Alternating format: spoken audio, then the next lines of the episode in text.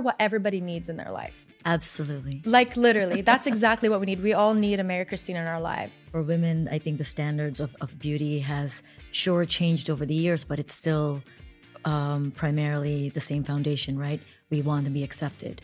And what's the root of accepting? We want to always look a certain way, be a certain way, based on other people's standards. He's an athlete.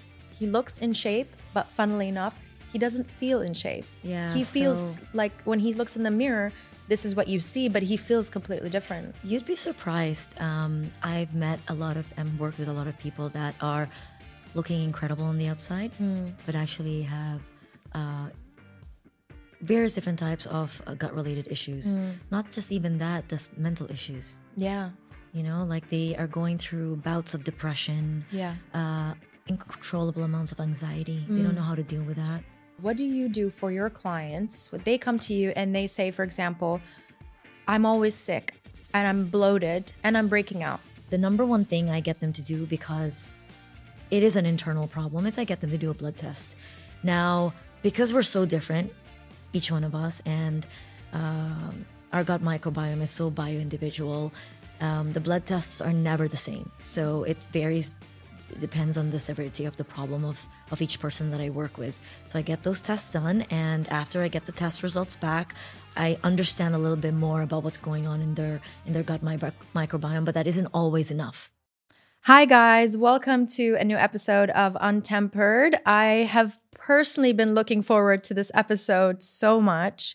Today, I have the pleasure of speaking with Mary Cristine. Mary Cristine is a certified clinical nutritionist and gut health expert. She's renowned for transforming the lives of many and combining scientific expertise with a holistic approach to guide individuals towards optimal health and vitality.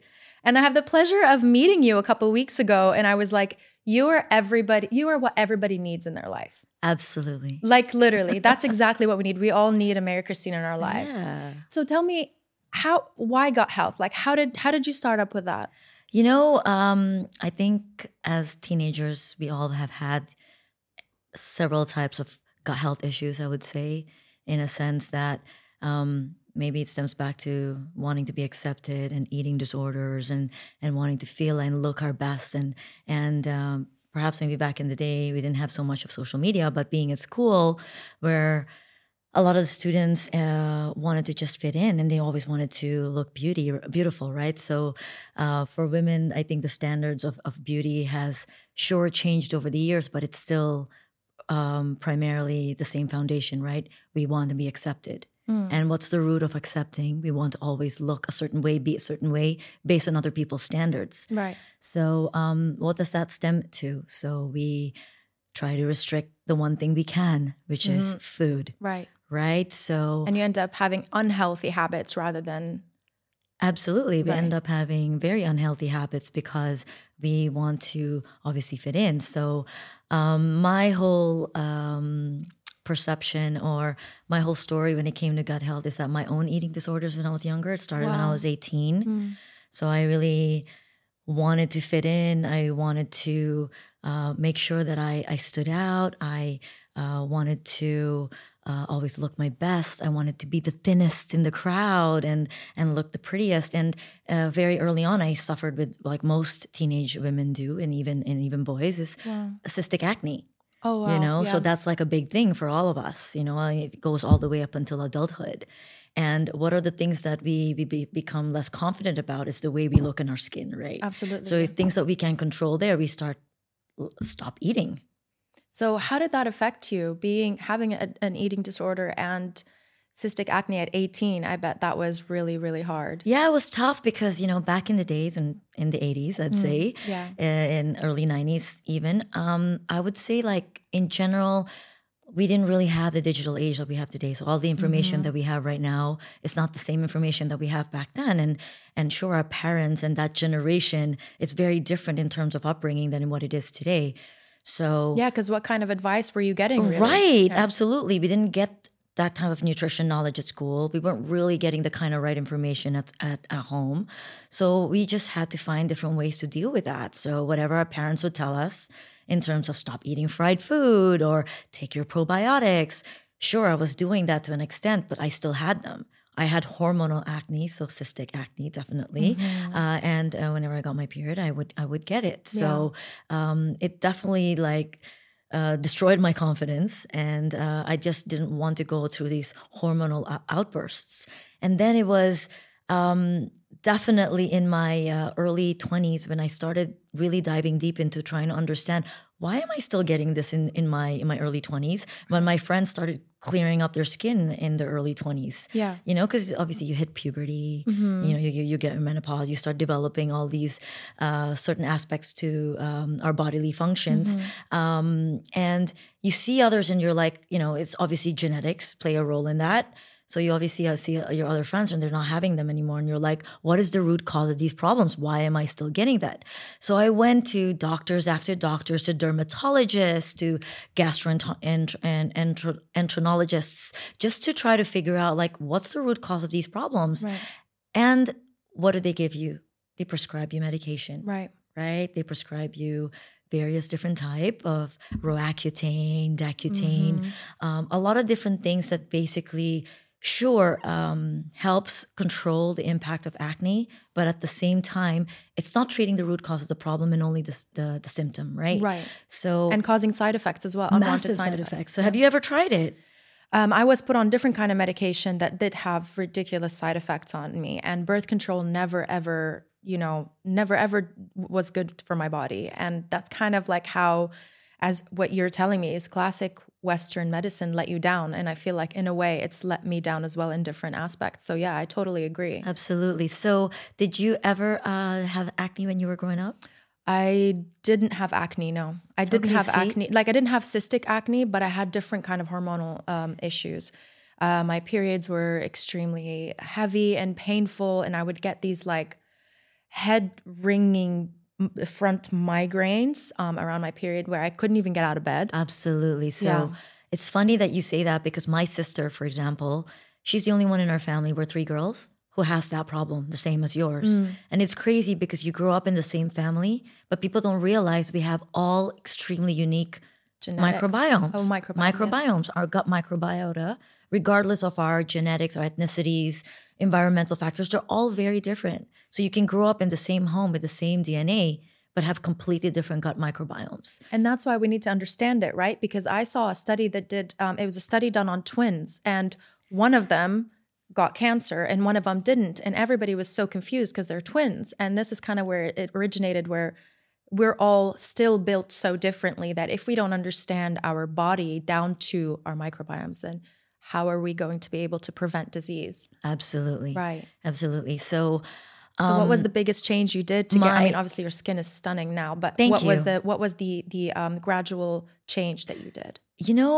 this is a secret that I don't really tell a lot of people, but this is what's helped me. But kind of like not just in my 20s, but later on throughout the years, like, because I was still getting it even till my like mid 30s. And it was really in my mid 30s when I stopped getting hormonal acne or any form of stress acne or any kind of acne, right? It's really uh, removing eggs from my diet.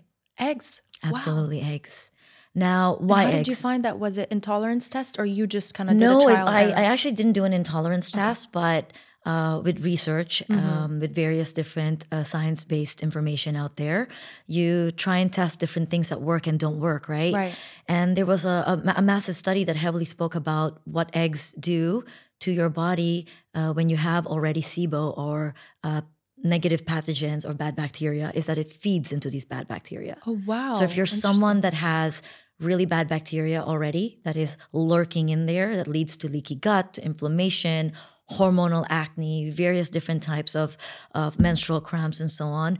Um, eggs actually is a culprit to that, which means it feeds into that. Which, but the thing is, most of us eat eggs right? Oh every God, single day. every single day. every single day. Yeah. And people don't realize that if you have this particular bacteria that you haven't healed from, you're just feeding into it day in, day out. Hence why you're constantly breaking out. Wow, that is so interesting. Yeah. And so many people actually, I read this online and I was like, I need to run this by you. But it said that most people th- who think that, who aren't actually celiac, for example, who think that they're allergic to um, or intolerant to gluten or lactose intolerant are, are wrong. They think that, but really it's actually other things that are, like you said, are feeding into the back. Is it passage? What is Yeah, it? yeah, yeah. And they The don't notice it. So they say, "Oh, I'm gluten free," or you know, "I'm going to try a gluten free diet because of this." But they're actually removing the wrong things, Absolutely. Um, now I work with a lot of people with celiac Okay. or, or problems and with they definitely have obviously the the major Yeah. major side effects, right? I think a lot of the times, you know, uh, not to say anything negative about modern medicine, but there's a lot of misdiagnosis out there. Mm. Of course. So you go to a doctor and they, you know, um, do a bunch of different tests and they prescribe you a bunch of different pills. But then they're actually treating something completely different from what you have. Wow. And that aggravates your liver, your kidneys functions, and your gut microbiome because a constant consumption of antibiotics, just like birth control pills, is causing a havoc in your gut health, right? yeah So, like you said, people who may have been diagnosed celiac or maybe aren't have celiac. Right. Maybe they have something completely different, but then they haven't done the right tests to figure out what those are. And they're taking uh, prescription drugs based on things that they don't actually have, which is causing more havoc than good. And an overconsumption of that by year in, decades, what does that do to your liver? oh my gosh. yeah, Yeah. it completely it completely destroys your liver. It makes it a sluggish liver. It makes it impossible to digest foods well. It makes it difficult to. It's like, um, let's just say you have a, a really nice car, and in the really nice car, you're not constantly oiling that car, right? What what tends to happen to the engine? You're destroying that engine. Right. It's the same with the liver, right? If you're cons- consistently um, not giving it the right kinds of things that it needs to regenerate, repair, heal daily, what tends to happen to that?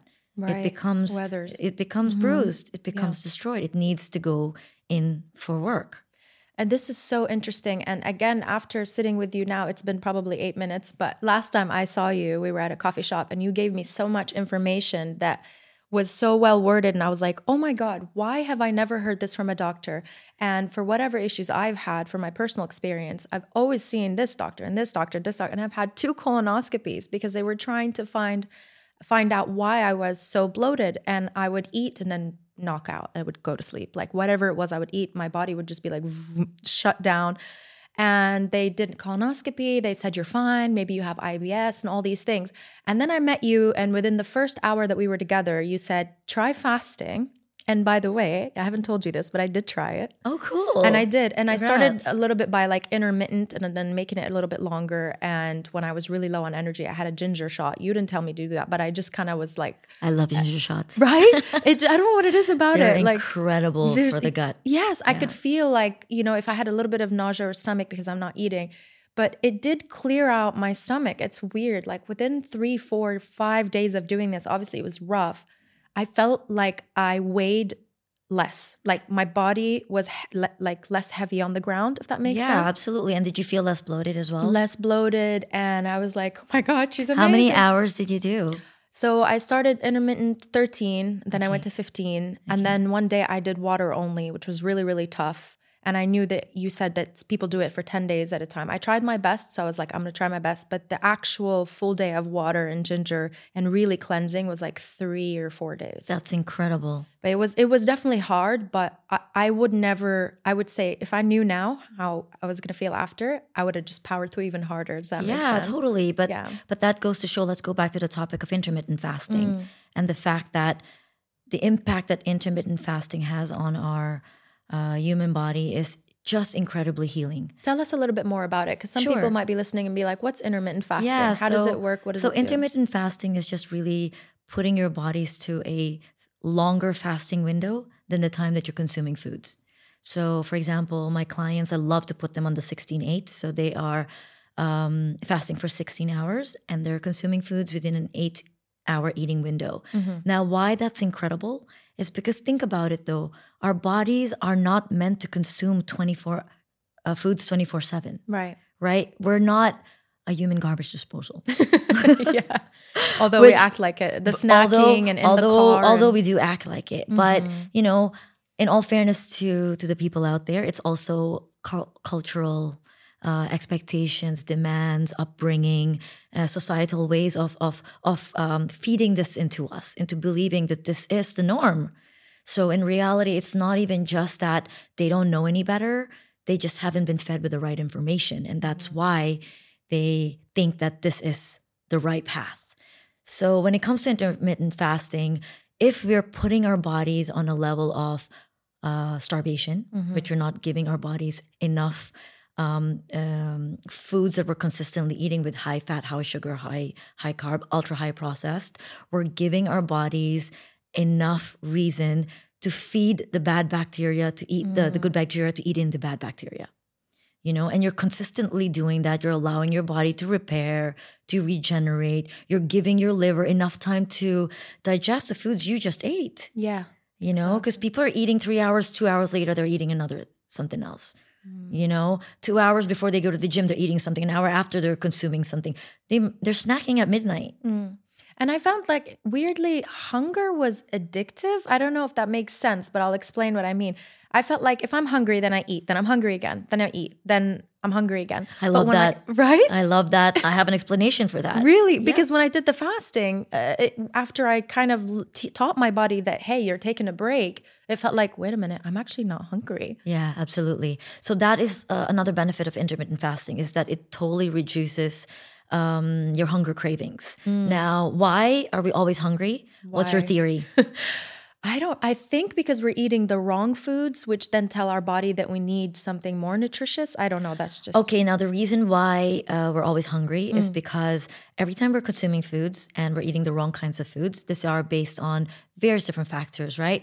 Uh, what we enjoy eating, which is primarily processed foods. Right. uh, the stress levels that we have every single day and we're not managing those stresses, uh, what tends to happen is then we're craving for high sugar, uh, high fat foods to help us cope with that from an emotional standpoint, yes. right? And when we're consuming high sugar, high fat, ultra high process, it spikes our blood glucose levels.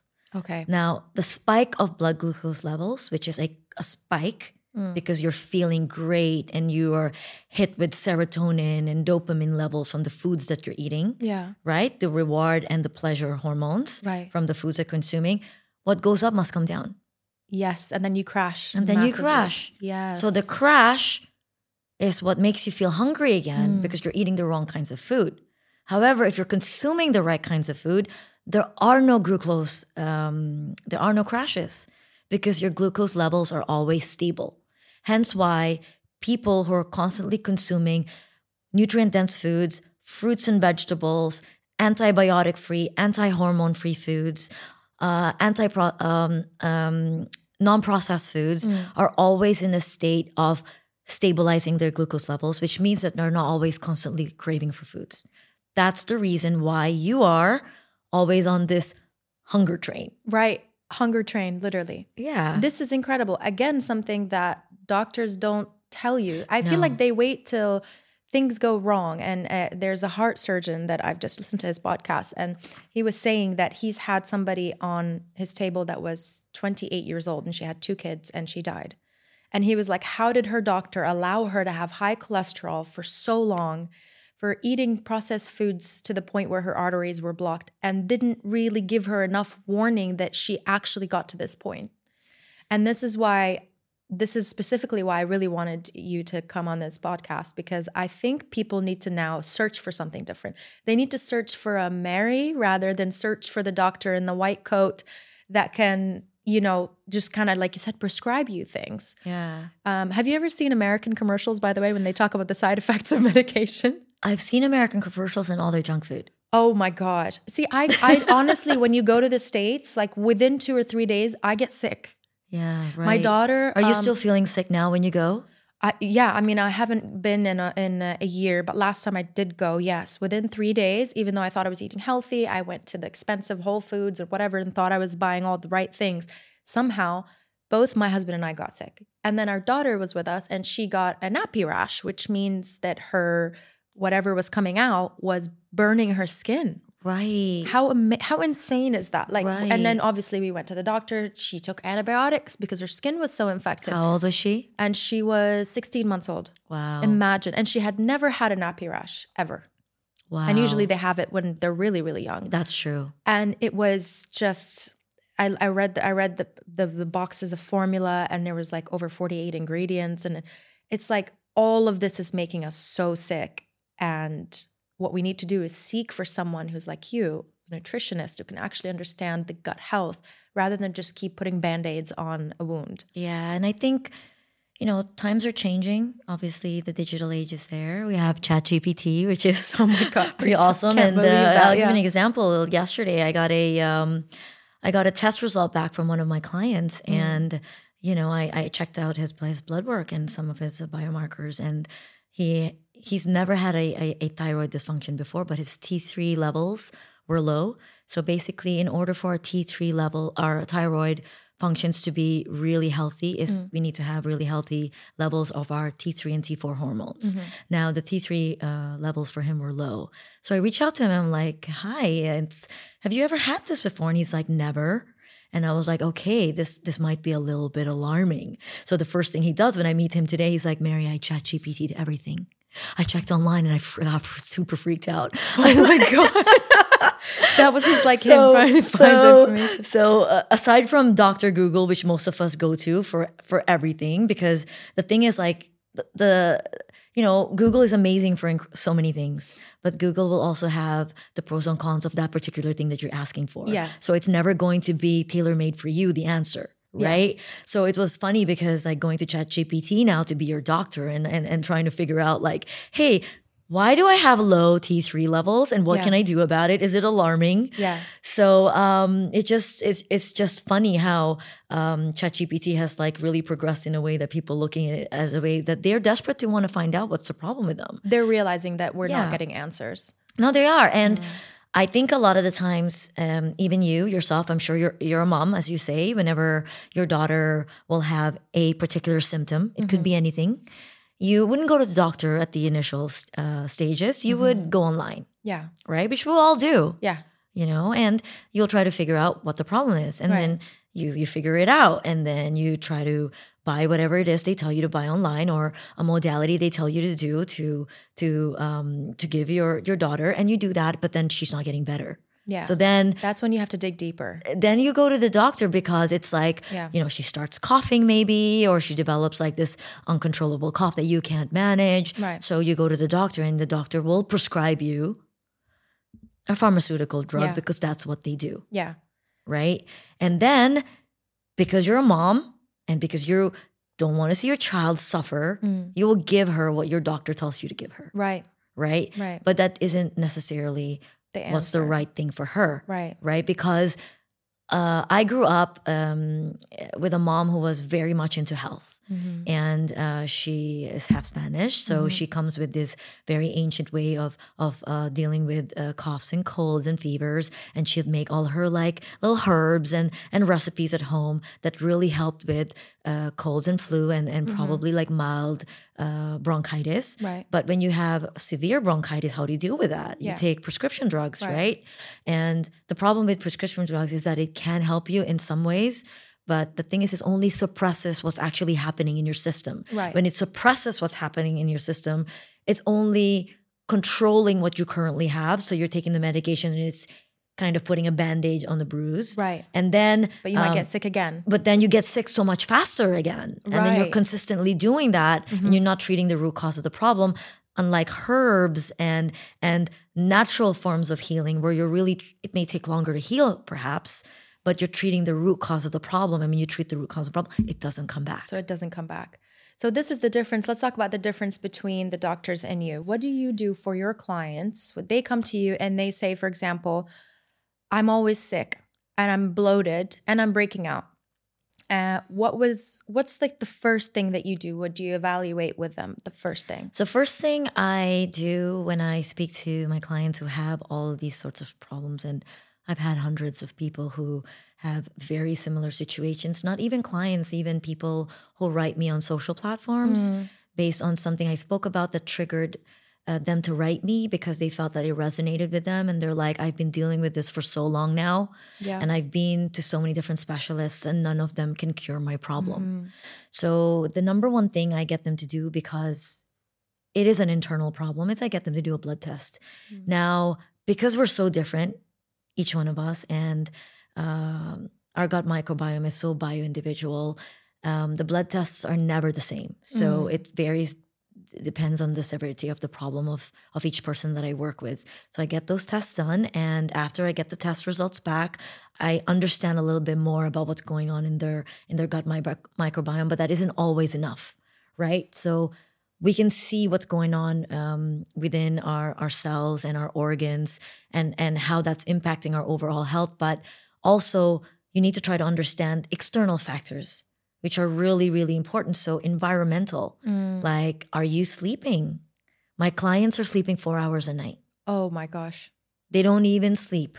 That's nothing. that that's that's yeah that's nothing. But they seem to operate okay they think they operate okay they think that But they're they, operating on cortisol, right? They're Yeah, operating on a high stress hormone. Exactly, exactly. You you nail that. They're they're operating on on a very different wavelength than people who have had seven and a half, eight hours of sleep, right? Because uh, they're not uh, craving for energy throughout the day. They're not always trying to pursue energy through different aspects of of Caffeine. caffeine um, number one that's a great discussion on caffeine um, high fat foods high sugar foods any takeaway you know uh, the uae in the middle east like many other cities in the world too it's a massive takeout culture Yes. so here it's so easy to stop at a petrol station pick up a, a sandwich or, or grab a donut or get one of those like really high sugary protein bars and be like Yeah. this is perfect to last me for the next three meetings before i need to go and consume food but because you skip lunch you know, you don't eat dinner until like 10 p.m. because that's when your last meeting. Your entire day has gone haywire in terms of what's going on with your gut. That's insane. I can tell you every single one of my friends has that exact routine. Yeah, absolutely. And Yeah. I, I and, I would say primarily most people run like that, and Yeah. especially large cities in a very hustle culture. You know, uh, they run on on these kinds of lives because they they they number one they're super busy, prioritizing everything prioritize else, yeah. everything. They they can't sleep because they're overthinkers. yeah. lots of stress, Mm-hmm. um, debt, bills, uh, obligations, And then so they responsibilities. just put that on the back burner. always, Right. There's always on the back burner. So what's the most common thing people come to you for? Uh, the most common thing that people come to me for is definitely um, bloating. Yeah. That's uh, that's number one. Yeah. Definitely, bloating is a an issue because most people I work with tend to be either borderline overweight or overweight, right? Um, then second to that is um, the addiction to sugar. They just can't curb that. So it's either they just need to have it even once a day. They need to add it multiple times into their drinks a day. Oh wow. Yeah. Uh, you add it into your pre-workout.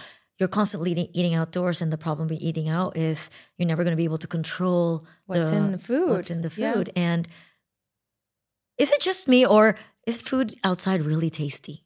Yeah. It, it, no, it's so true. It's so true. I'm so Why is it really tasty? I don't have no idea. It's so I'm so guilty when I get a takeout. I'm like, I just want an easy way out. I'm like, damn, that's good. Like, now I really want it again. So they because they Yeah. Mm. pack it with a lot of sugar, a lot of sodium, you know, a lot of ingredients that make it taste so good. right. You know, and it it just really triggers your reward centers and makes you feel amazing for the moment. For the moment. And then so what we need to remember is what goes up must come, come down. down. That's a really important thing that you said. It's so true.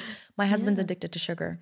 Yeah, I Yeah, think he has so much sugar in the day, and it's processed sugar too. Like, and he's just going on super like for bit when the sugar spikes go down, then he has caffeine, right. and that's gonna make him kind of get energy or trick him into fooling him into. into How are his sleeping habits if oh, he, he drinks horrible. if he drinks caffeine, right? Yeah, so he's just up and then he kind of sleeps, but he's he. I, I hate sleeping next to him. I actually told him I think our marriage is only gonna last if we sleep in different rooms, eh, unless he fixes his sleeping issues because Mm. he turns around like uh you know like I, I joke around. I'm like you're like a crackhead. What are you? Why are you moving around so Yeah, I can imagine. He's like I'm not sleeping, and so I'm sending him to you first thing. And he he's he's an athlete. He looks in shape, but funnily enough, he doesn't feel in shape. Yeah, He feels so- like when he looks in the mirror, this is what you see, but he feels completely different. You'd be surprised. Um, I've met a lot of and worked with a lot of people that are looking incredible on the outside, but actually have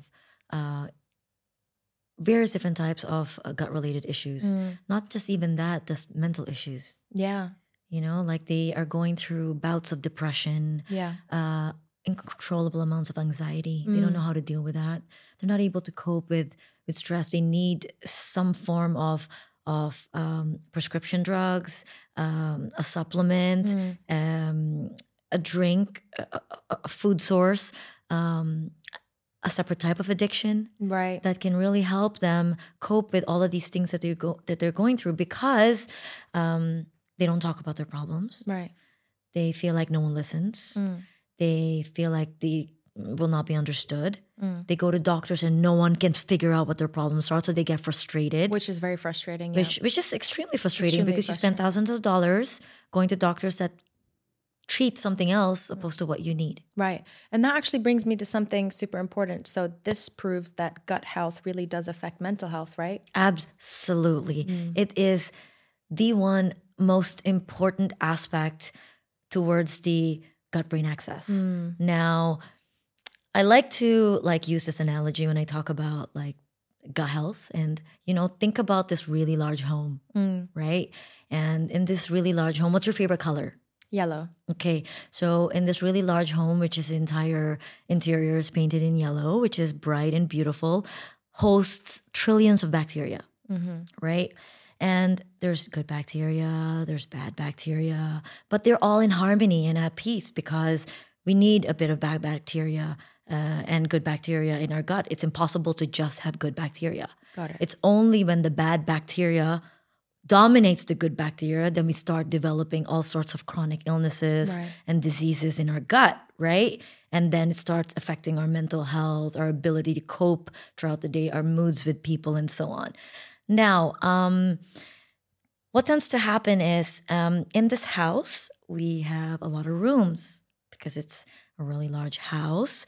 It is, um, let's say, I don't know, 10 different rooms. 10 11 different rooms right um, and within this 10 11 different rooms are different parts of our body's operating system Mm. the main part of our house which is our gut is our operating system Right. and the various rooms are closed doors are our operating systems now if you have incredible gut health these doors open and close naturally with a great flow in sync and always in order and in harmony. However, let's give uh, the brain your bedroom. Okay, so for example, uh, you know our, our our bedroom, our our more sacred place. We sleep in it, we change in it, we do our makeup there. It, we we make it our sanctuary. It's our place of of, of solitude Mhm. right? Um, however, if we are consistently um, um, adding certain things into the larger aspect of our home, which is our operating system, not sleeping well, not eating right, um, increasing the amount of bad bacteria in our gut, and they dominate the good bacteria, the neurotransmitters, the pathways that goes between our gut microbiome and our brain gets clogged up.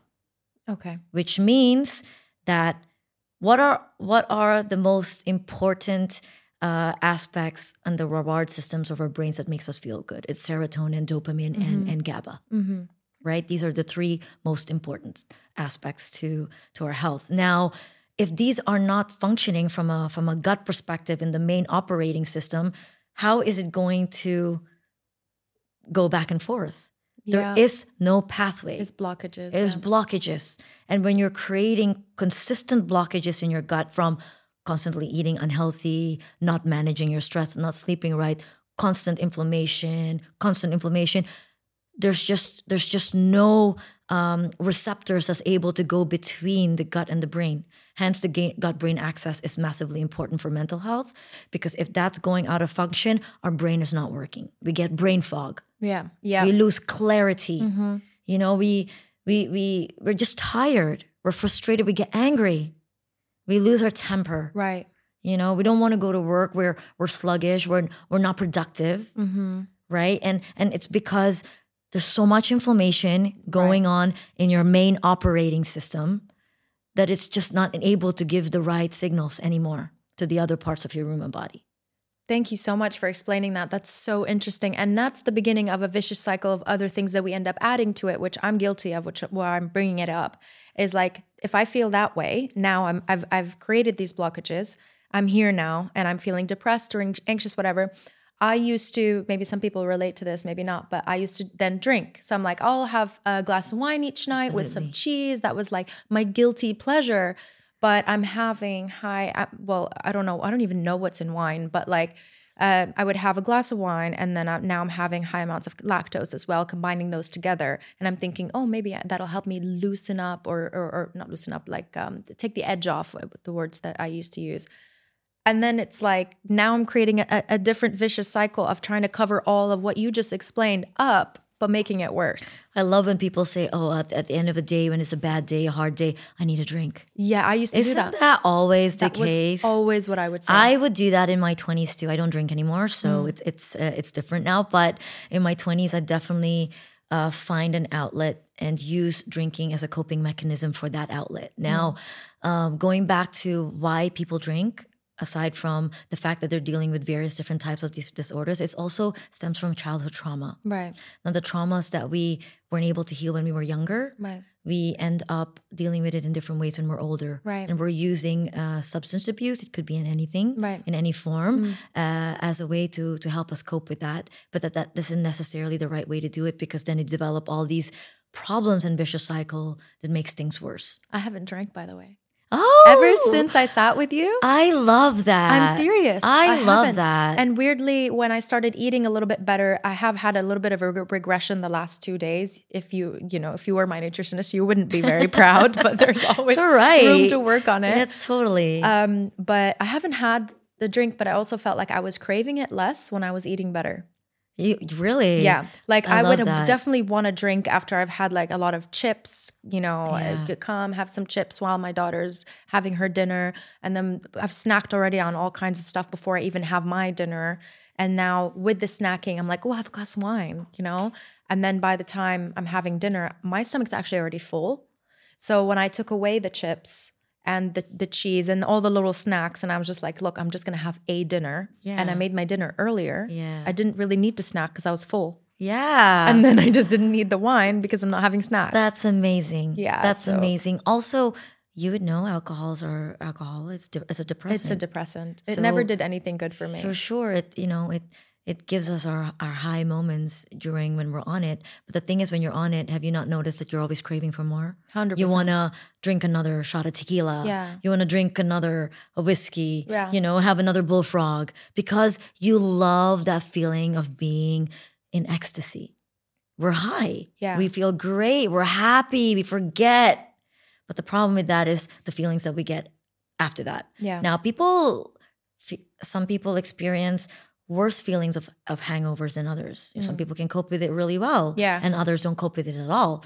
And the problem with people who already suffer from mental health disorders, depression, anxiety, is that it makes them happy for a little while, but then it just adds a dent into um, what they're already feeling yeah. and they keep poking at it until the wound doesn't heal anymore and they need Wow. to find other ways to heal Yeah, exactly. Oh my gosh. I love talking to you. I'm going to do a little um, quick fire of questions. Okay. Because we're picking your brain. Um, okay, tell us a little bit about probiotic supplements. Do they actually work or there is a few myths, I don't know if they're myths, but some people say that when you take probiotics it doesn't really work as well as if you get it from foods. now i'm a massive massive massive advocate for really getting all your nutrients from foods okay supplements are just a uh, an added benefit to your current um, lifestyle but it isn't your go-to to compensate from nutrition Yeah, you can't have a bad diet and then take 26 vitamins in the morning. no because but that's what people are doing Yeah. right? Because they think that because we have supplements out there and I can consume vitamin C, the iron, the zinc, I don't really need to consume it from food. So it's no problem. You can pop like 20 pills a day and you're just not eating. Yeah. So uh, people are uh, massively uh, caffeine addicted. And now caffeine is a uh, mild diuretic, and that basically uh, a diuretic is constantly making you want to go to the toilet. And when you're constantly going to the toilet, you are then dehydrated. Got and when, when people are not drinking enough water and then you're dehydrated, what then happens? Okay. You're in chronic dehydration. You're in chronic dehydration, yeah. You know, so um, I would definitely promote food 1st Okay, so What's a good food that has a lot pre and probiotics um, are great from food sources. Right. Uh, so fermented foods. Okay. As you would know. Um, Kimchi? I mean, I love kimchi. Yeah, kimchi is incredible. Mm. Uh, sauerkraut, I like to make my own. That's all. That's also uh, really good. Mm. Uh, I think those are my two really go to. I, I would say also because from a scientific perspective, they have had uh, a lot of research done on them. Mm-hmm. It's been used by Eastern medicine and Eastern traditions for many years. Mm-hmm. You know, and that's still a practice that they do today. Uh, it's also something they consume in the blue zones. Which is incredible, right? Um, centenarians and, and, and the Japanese Yeah. uh, in Okinawan diets and their culture, they still consume these kinds of foods still today. Yeah. And they still have uh, people that are living uh, over to over 100. So uh, definitely food 1st But uh, with that being said, food on another um, flip side to that is it's not the same kinds of food that we consume uh, decades ago, right? Because a lot of the foods that we consume today is uh, stripped from a lot of the nutrients that we need in our daily consumption of food. Like, how many fruits and vegetables can we consume in a day realistically? Tell me. How many? How many can you consume in a day realistically? Realistically, probably, let me think, a banana, maybe three strawberries.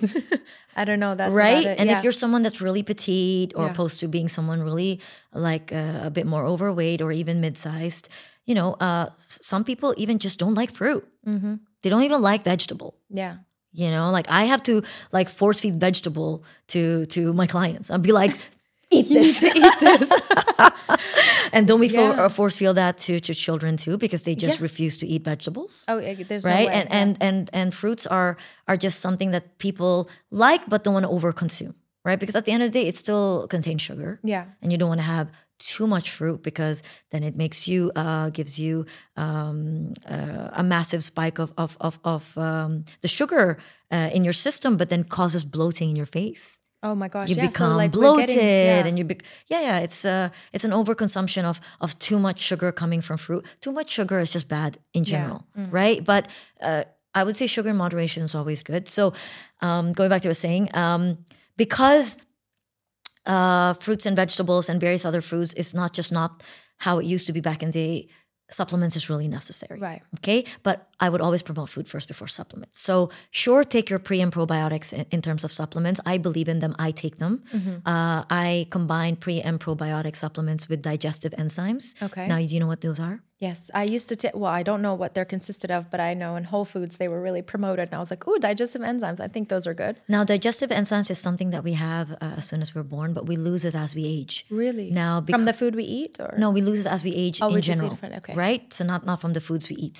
Uh, and because we lose it as we age in general, people are not able to digest foods the same way as they used to. So as we get older in our 20s, in our 30s, in our 40s, the way we uh, process and break down, for example, red meat Mm. is so much harder on the liver than it is in our earlier years. Right. For example, right? Digestive enzymes helps you break these better.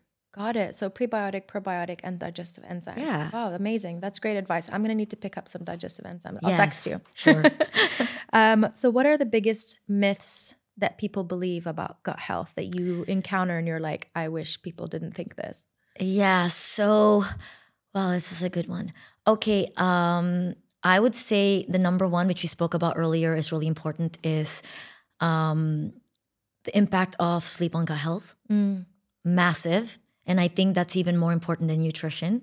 And you can ask any sleep doctor and any sleep specialist Yeah. and they'll tell you the same thing uh, because the impact of uh, us when we're sleeping and when we're getting incredible amounts of sleep mm. is you're giving your body enough time to repair. Right. And what does repair do to your body? It heals. Mm-hmm. Our bodies doesn't need supplements, antibiotics, excessive amounts of anything. Our bodies heal on their own. Eastern medicine teaches that. Eastern medicine teaches us that our bodies heal on our own. If you give them a chance. If you give it a chance the right way, right? So the common myths of people when it comes to gut health is number one, uh, not getting enough sleep. Because without that, you're destroying your gut microbiota. You're not giving it enough uh, healing capabilities, which means it's an overconsumption of bad bacteria from the good bacteria. Uh, That's amazing because I hear so many people be like, I'm good. I only need five hours. I'm like, mm, How many hours do you sleep? I sleep a lot. Me too. I have to get like seven is my minimum Yeah. because I just saw the change. If I can get seven, I make sure I get seven. So if I can go home early, like remember when we went to dinner, I was like, I gotta go home. Are you a like, napper? um, if I have to, I will nap. If I've been up all night, like when I was jet lagged or something's gone wrong, or when I was fasting, actually, I couldn't sleep well at night the first day. Right. In the day, I made sure to take a little gap and actually take a nap, which really did help me. I would call myself a napper, like it helps. My, my husband, if he takes a nap, he wakes Yeah. up like he doesn't know what planet he's on. Would you classify yourself as someone who can just like be put in any place and just fall asleep? Yeah. Me too. Yeah. Are we not really, really blessed? We are very blessed. Because I know so many people are the opposite of that. yes. And they struggle so much with Yeah. going to sleep. again my husband i'm seriously sending him to you he has Please like do. all these things that are toppling up and i do feel like it stems from eating i think if his diet changed his sleep patterns would get so much better he doesn't sleep on planes so he has this thing where he's like oh i'm great on four hours of sleep and then he also says oh i don't sleep on planes so i'll just stay up i'm like you're wired like you're literally running on so much cortisol Totally. um, but yeah, I do see it even in my in my daughter. I mean, if she doesn't get her nap, honestly, she's a different baby. Right? Like literally, I'm like, who are you? Yeah, so You cra- cranky. so cranky, So cranky. tantrums. She just acts different. She's delirious and Totally. all over the place. But Totally. have you ever um did your sleep chronotype test? no. Okay. So I'm gonna get you to do one. Okay. And then perhaps this is something we can talk about in another day. No, you can tell me really quickly. What is yeah, it? Yeah, yeah. Um but what I meant is your chronotype. You know, once you do the test, I'd love to get the results and probably something we can discuss in, in a in a future podcast. I would love that. to understand yours. So, um, uh, Michael Breus, he is uh, the sleep doctor. Uh, he's a, a really uh, well-known uh, sleep doctor in the U.S. Uh, author of, of books and and and and uh, developed the sleep chronotypes. Now, the sleep chronotypes are basically um, how we are also very different, and our chronotypes, which is a bear, a lion, a wolf, a dolphin. There are four types. Uh, just sh- uh, but by taking this test, we understand where we are in terms of our circadian rhythms. Now, um, let me give you an example. Like people, a leader in a very large organiza- organization, uh, a CEO of a very large organization, will be in a company with like 300 employees. Within that 300 employees is different departments, right? Right. And within these different departments, there will be people who are less productive and more productive during the day. But then you want to work them all the same way. Right. But if you understand the chronotypes when you take that test, for example, I'm a bear, so I'm most productive in daytime. Mm-hmm. You know, I start crashing like late afternoon, and I'm definitely crashed by 10 p.m. I'm out. yeah. While, for example, wolf is most productive in the evening. Okay. So when you understand a person's chronotype, you know when to push them more on their best productivity wow, levels Wow, that's so and it helps with their circadian rhythm Mm. because you know there's this whole like oh why are you not a fi- part of the 5 a.m club like there's something wrong with you if you're not part of the 5 a.m club but actually the 5 a.m club are great for people who are bears but the 5 a.m club doesn't work for people who are wolves Oh. You know but it doesn't mean you're not going to be uh, successful Mm. right it just means that you have a different level of productivity than those who start their day early This is so interesting. You're blowing my mind right now. I had no idea. So understanding your chronotype Yeah. from these tests really helps you and anybody that you know in your in your circle, your husband, to understand, you know, when to push them, when to not push them. Why are people not a morning person, for example? Oh, I need my coffee to feel better in the morning. Yeah. They're just people who are just not, oh. right? Because that's not their chronotype.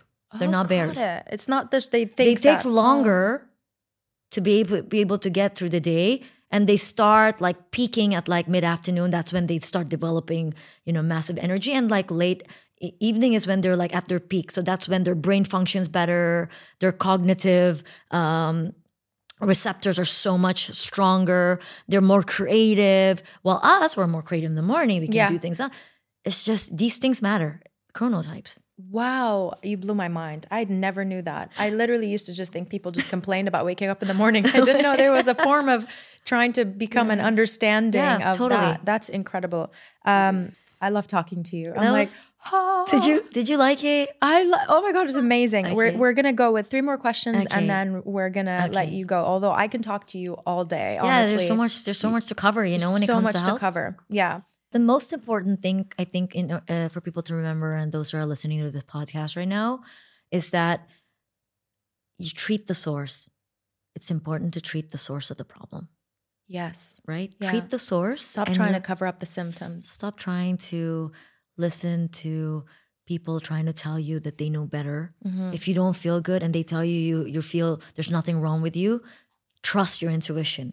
Trust your gut instincts. Mm. You know. you know. Literally gut instincts. Yeah, trust your instincts. Your body tells you when your body wrong. tells you when there's something wrong you're just going to figure out a better way to heal I love that. Because that's what bloating is. It's your body language, your language of your gut saying, hey, something's up. yeah I, I like to look at symptoms as little uh, messengers Mm-hmm. so there are angels Oh, that tell us like hey Yeah. i'm giving you a little nudge right now i'm here to tell you you're not doing something right right now Mm. Amazing, Mary. Um, so let me know. Okay, a lot, there's a lot, uh, hundreds of diets. Yeah. Okay, and there's advantages, disadvantages to each one. I tried to do some research, and I realized that literally, as much as there's advantages, there's other people saying this doesn't work for me. It seems like people are chasing diets, and I know that they need to look into. Obviously, now we know they need to go for the source and and check on their gut before they really go into anything. But you're the expert here. So if there was a diet that you would say you would lean towards that works, um, do you like a diet out there that you think works? Or do you think just kind of generally looking into what you're eating every single day better than going on a specific routine? diet culture has been extremely toxic. I have Mm. to say that. You know, we have like young girls are like really being put on such excruciating types of of of ways of eating because they feel like they need to look a certain way of the person that they saw on social media. But we can never look like anyone else. This is the thing we need to try to understand, right? We can use other people's um, you know, way of life and the way they may physically look as an inspiration towards where we want to be, but it's not our go to because it isn't who we're ever going to be. Our height is different, our genetic imprint is completely different, our ethnicity is different, our age is different, our color is different Right. you know the way our our um our our gut microbiome works in a sense that some some people are just genetically blessed to have abs and some people have to work really, hard Mm. Really to get it yeah. and some people never get it all their lives no matter how hard they work at it Mm-hmm. right so i think um this whole um box that we put ourselves in when it comes to diet culture should be tossed out Right. and it should wow. totally not even be looked at Promoted. Yeah, promoted, considered, because we're creating false narratives, Mm. not just for adults, but also for teenagers who want to follow all these adults who are promoting various things that aren't really uh, right, not just uh, biologically, chemically, physically, emotionally, They're right? just- all of these things. It's uh, that's that's one thing. So I don't like to believe that we need to be on a particular diet per se because Okay. life isn't about a diet. I mm-hmm. think we need to understand what are the things that work best for our unique microbiome, our way of living, the foods that we enjoy, because foods shouldn't be restrictive. They mm-hmm. should never be restrictive, right? If you like ice cream, go and have ice cream. But in moderation and at the correct time. Totally. Right. Right? It, I mean, no one's no, no one ever died by having one ice cream. Yeah. but it's true. It's like I choosing don't- the time and how I much, don't. right? yeah, no one has ever. Overdose on ice cream. I'll be the first one, Mary. No one has ever overdosed on pizza, or have they? Who knows?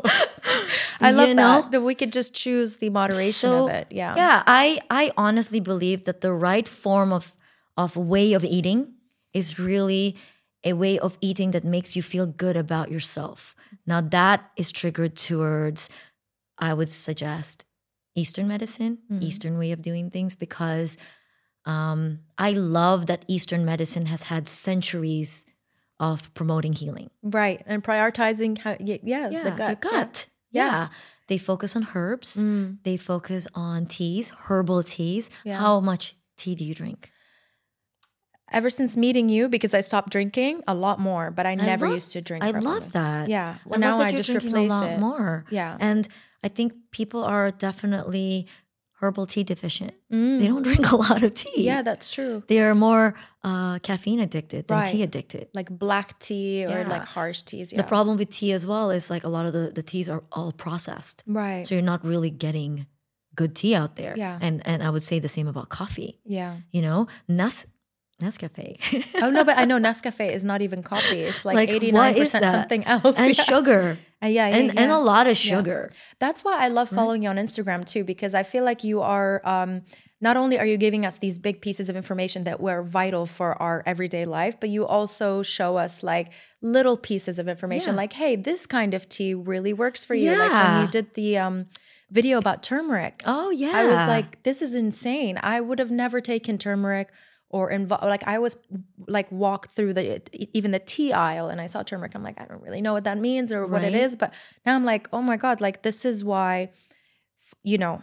Just kind of staying in contact with people who are really trying to find the source and the root of the problem and trying to guide us rather than the pills. This is my biggest message for this podcast. Like, this is why, honestly, like, I'm so glad that you're here. Thank you. Another thing I'd like to add for the diet. Um, Yeah. Um, fruits and vegetables. Mm. Now, fruits and vegetables are so healing. Mm. They're massive and so incredibly uh, nutrients dense. You know, they provide so much beneficial uh, nutrients for the body that people uh, tend to overlook. Yeah. And sure, there's the dirty dozen and clean 15. You know what those are? No. so the dirty dozen are basically the, the the fruits and vegetables that have way more herbicides and pesticides. So than the ones that are the clean 15. And that's good for you to know as a mom. Yeah. Uh, in terms of the kinds of, uh, of of fruits and vegetables that you need to take extra care of when you wash them, opposed to the ones that are not uh, so much. You have to worry of it. So when you come to the clean 15, it's fine that you don't buy them organic, but when it comes to the dirty dozen, you need to make sure you buy them organic. Oh my God, how did I not know this? So this is really important. So um, I will send you a list of those afterwards. And, yes, please. And, I'll um, share them as well. And I, I'm sure you can share a link on, on your podcast for Yeah, this and to talk a little bit about that because there are a lot of people out there who are completely ignorant when it comes to to those. So um, you know, like I mentioned earlier, the nutrients are stripped from a lot of the fruits and vegetables and foods in general that we're consuming today. So uh, buying organic isn't always 100% sure that we're going to get everything, but still organic is still better than, than non-organic. Uh, consuming fruits and vegetables daily is so vital for gut health, promoting incredible healthy gut microbiota, incredible digestive health, um, and uh, uh, the functions of, of your of your gut microbiome. So um, vegetables too, like anti-cancer, anti-tumor, li- really gra- great for um, supporting bowel movements. The amount of fiber that we're consuming from fruits and vegetables coats the lining of our gut so that when we're consuming, even we're consuming high fat, high sugar, high carb foods, it doesn't spike your glucose levels. wow, that's this is- so key. And this is why I say that it's always better to eat your fruit than to drink your fruit because when you juice your fruit, you remove the fiber. really? And fiber is what coats um, your your your stomach lining when it consumes food, not to spike blood glucose levels. so you need the roughage. Because when I juice stuff, I'm like, wow, I've just, it looks like I've really not. you need the fiber content, and when you juice it, you strip out the fiber. oh, wow. So then why- you're left with and, sugar. and it's straight up sugar into the system. oh my God, that's that's, the so reason why. vital. Yeah. See, why did I not know this? And in LA, by the way, everybody's obsessed with juicing. Yeah, juicing. Yeah. But I mean, green juices and all that kind of stuff, sure. But like, I'm talking about fruit juices. Okay. Right. So Yeah. let's talk about the fruit juices. So Right. The green juices, sure. Like, you know, there's benefits to Still, yeah. Mm. organic celery juice and, and how that impacts detox for the liver health and stuff like that. But um, I would just say like the the sugary fruits and the, you know, there's there's the variables between like high glycemic index, low glycemic index fruits. Why it's it's important to eat on a low FODMAP diet. The low FODMAP diet Yeah. triggers the low glycemic index foods so that you're not constantly on a spike. Now, the problem when you're constantly on these crazy spikes throughout the day is as we age, spikes causes aging. It causes glycation. Really? And glycation triggers wrinkles. Wait, so essentially, sugar is making us old. Correct. And not no one just not us just this. how we look on the outside, mm. but our brain too. it's aging us. Yeah, it's aging us. Totally. Wow. And it's crazy because these co- big corporate companies are studying how they can get us addicted to sugar.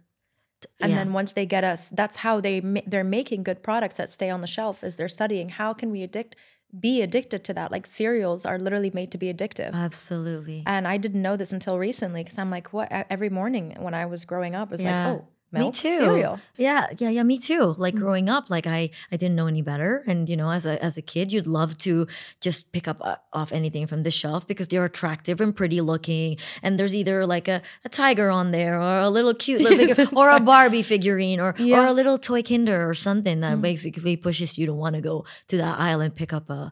But also, it tastes really good. You know? Yeah, they make it that way for a tastes reason. really good. Right. They want because you to be sell. hooked. Right. Exactly. They want you to be hooked.